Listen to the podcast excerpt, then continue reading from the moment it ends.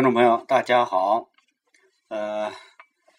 昨天刚做了节目，今天又做节目，就是因为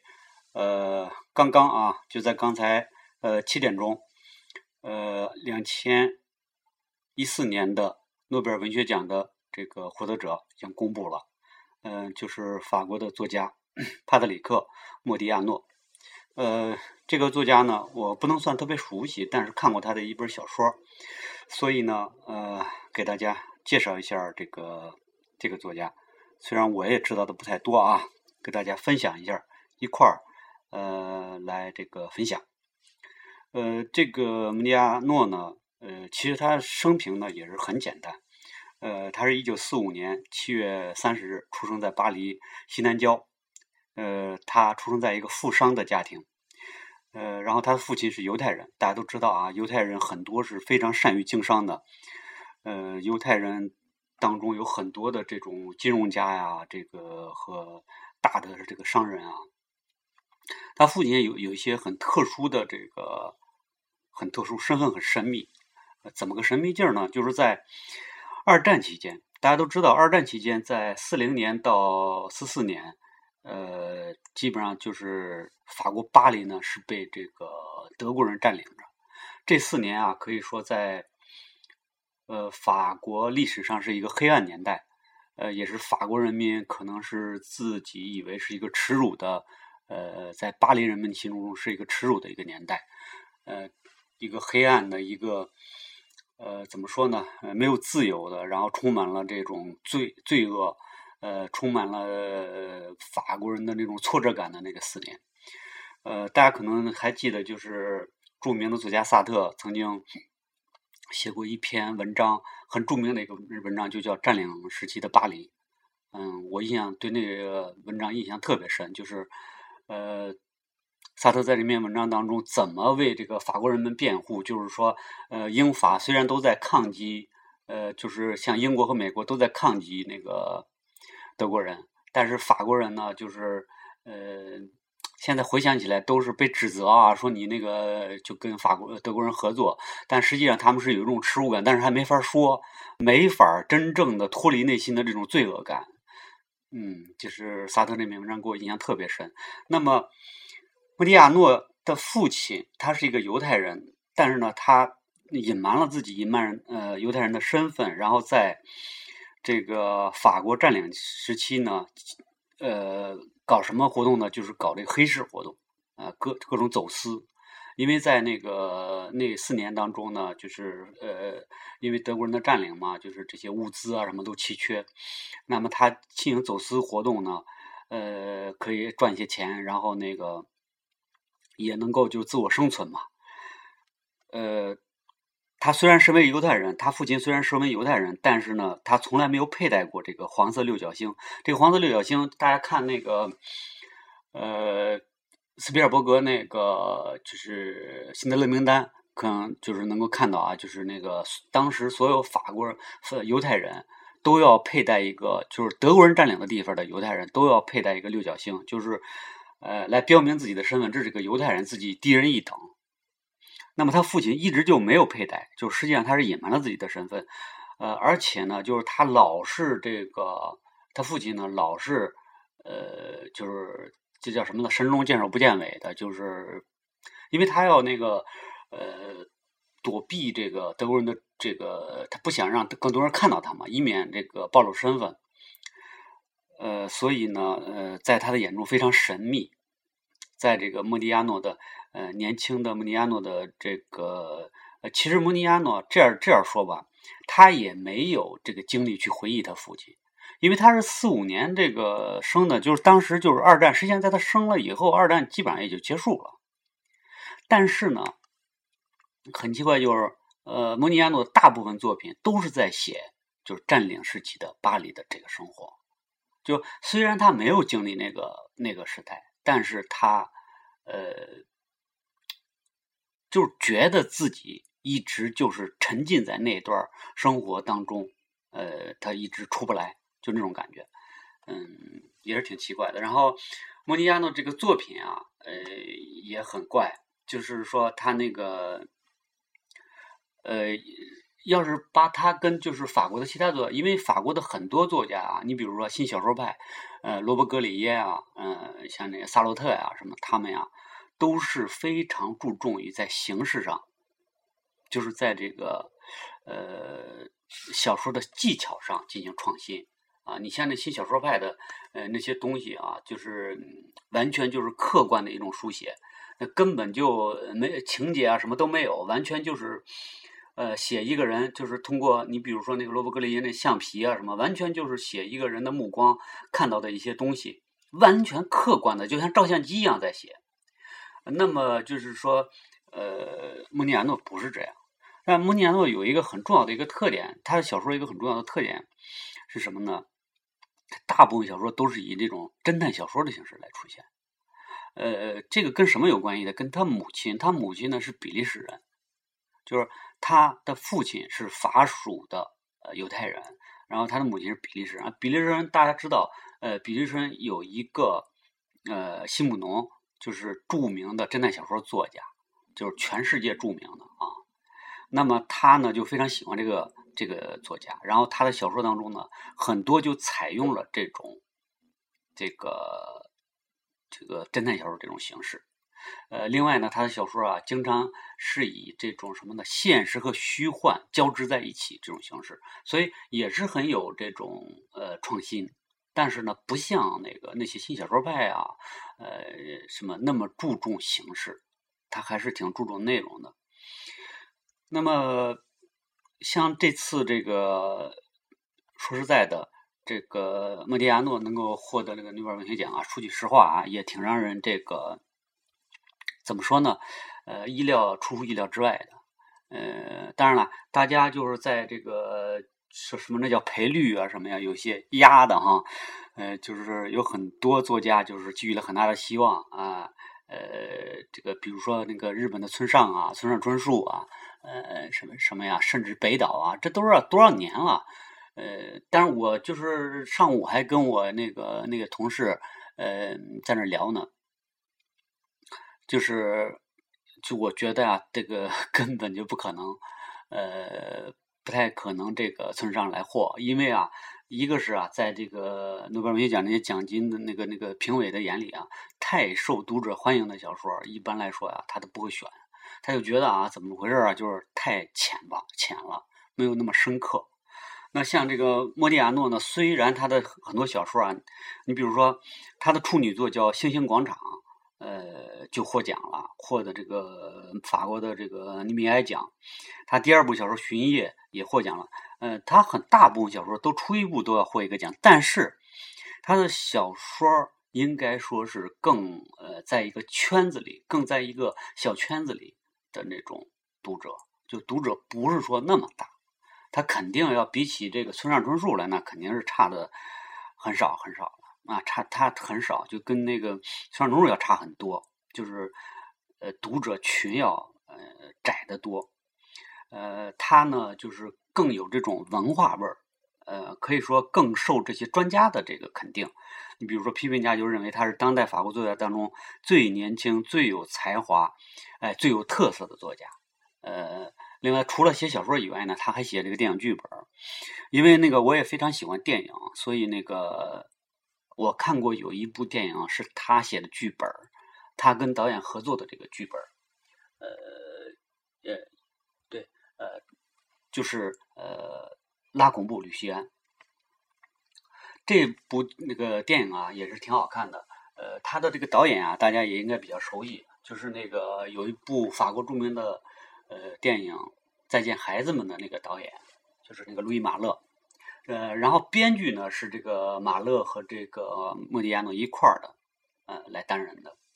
但是呢，这个电影我印象当中啊，就是他就写一个呃叫吕西安的一个一个年轻人嘛，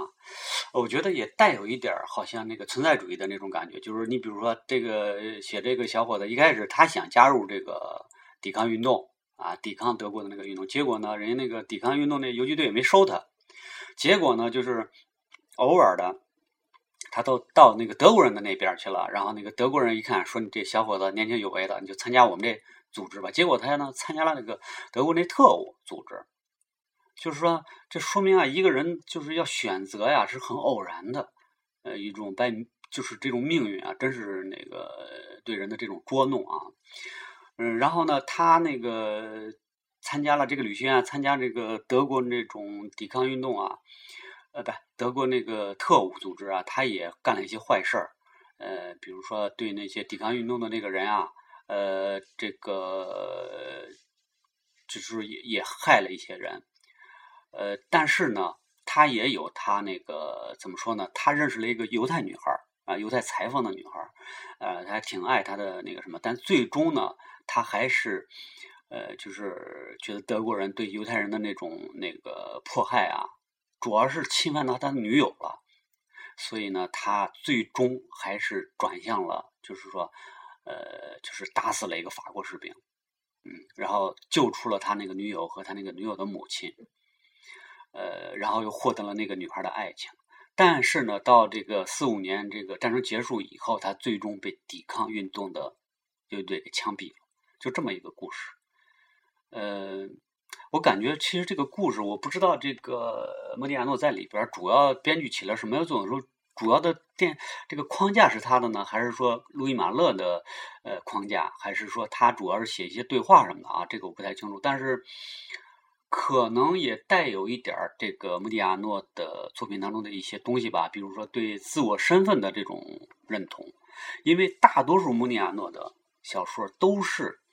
呃，一种什么呢？就是在法国占领时期，一个人呃失去身份，呃，或者是说他失去了父亲的，找不着父亲。的身份找不着他自己啊，找不着各种东西，然后他去找，一点一点去找，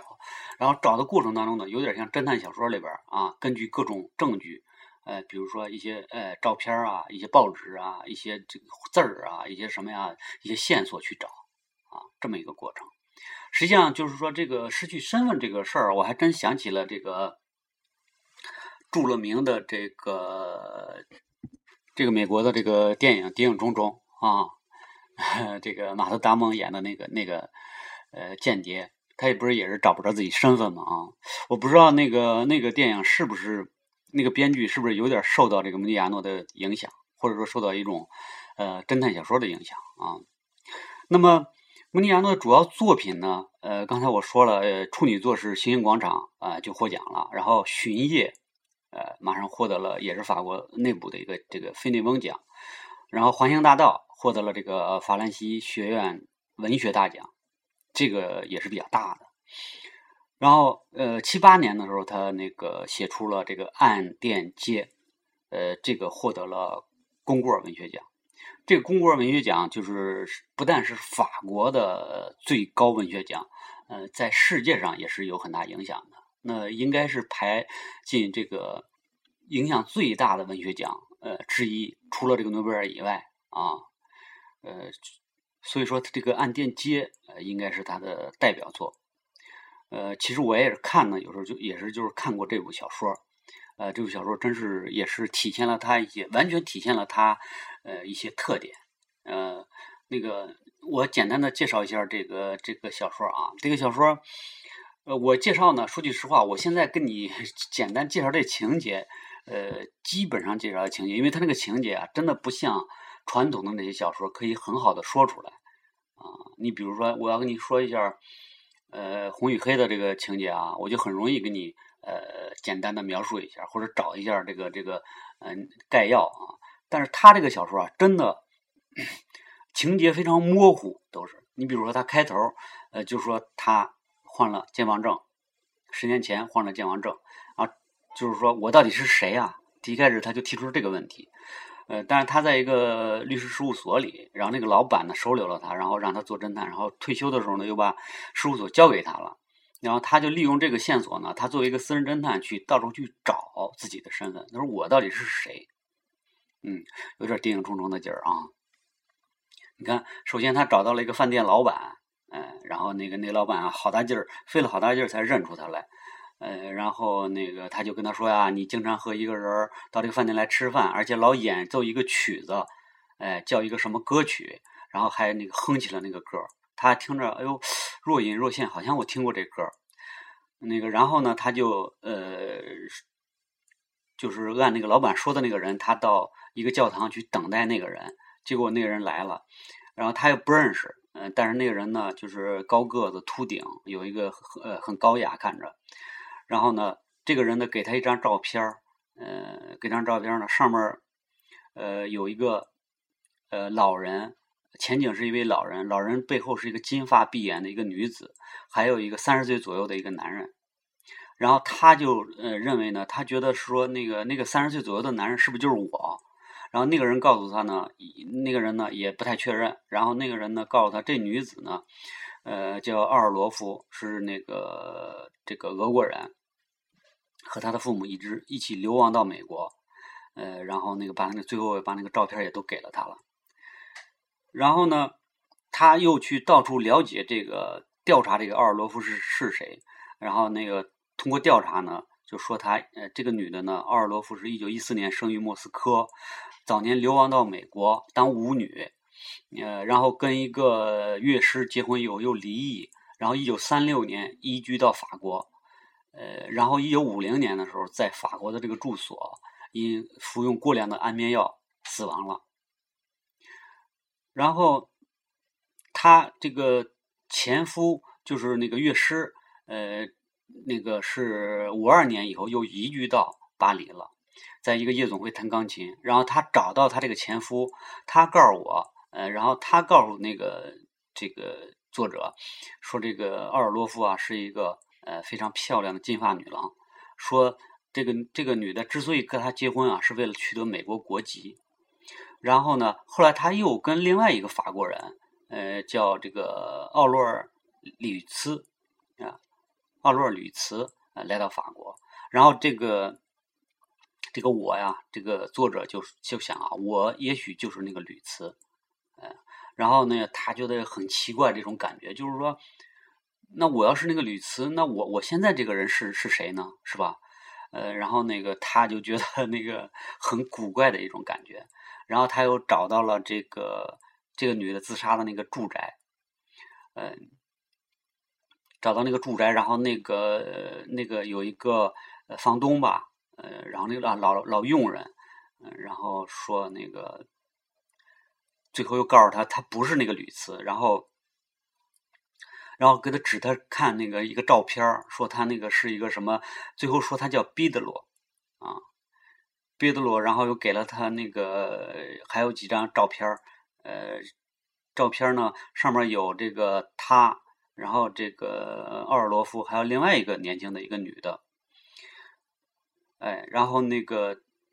结果他又根据这个那个上面留的一个电话，又找到这个电话的住址。那个女人突然就叫他叫出了他，说他叫麦克沃伊先生。啊，最后他觉得他可能就叫做呃这个彼得罗麦克罗诺伊。然后还有这几经这个这个来来回回的折腾嘛，然后他这个呃。最后，他调查出啊，他自己是在南美洲一个国家，就是这个可能是呃国家的这个公使馆工作过，然后这个他又找这个德尼兹，有一个女的，就是他这个女的，呃，跟他以前有过感情上的纠葛吧，还，然后说，呃，他们是在法从法国偷越瑞士边境的时候失踪的，呃，就几几经凑来凑去。就是他通过这些线索啊，一个找一个一个找，然后他又在一个酒店喝酒的时候，有一个哥们儿，嗯，安德烈叫这个维尔梅维梅尔的这个赛马师过过来了，然后说怎么着你还活着？你 让你说让一个人这么说，你觉得是不是很很很可怕、很古怪？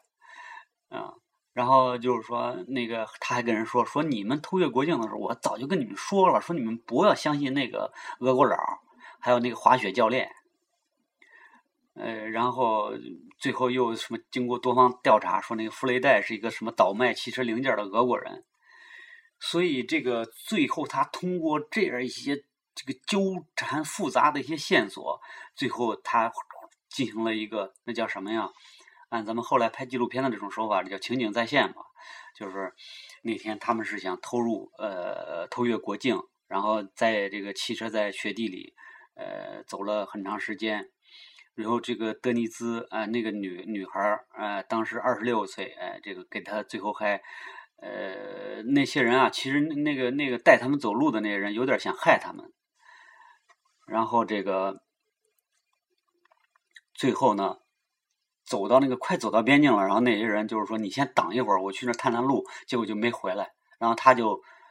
晕也晕过去了，晕过去就不知道怎么回事了，所以他可能就是说。从那会儿可能是不是是得了这个失忆症了，就就是又回到这个电影这个小说开头的啊这样的了，然后他就开始，最后他要去找这个，就是其中他其中一个人物就是吕茨，然后他他去找人家说他到了一个岛，嗯，叫帕皮提岛，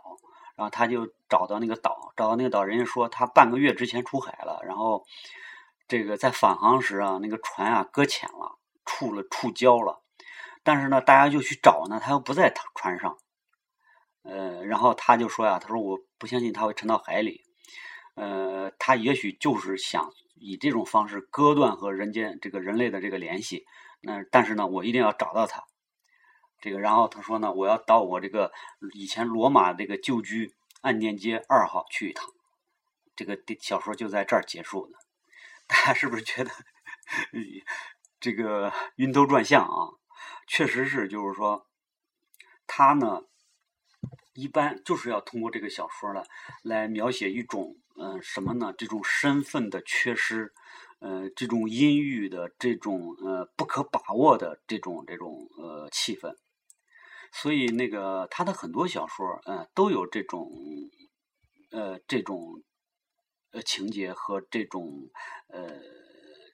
风格。你比如说，呃，还有一个叫多拉啊布吕台的这个小说，那么也是一个呃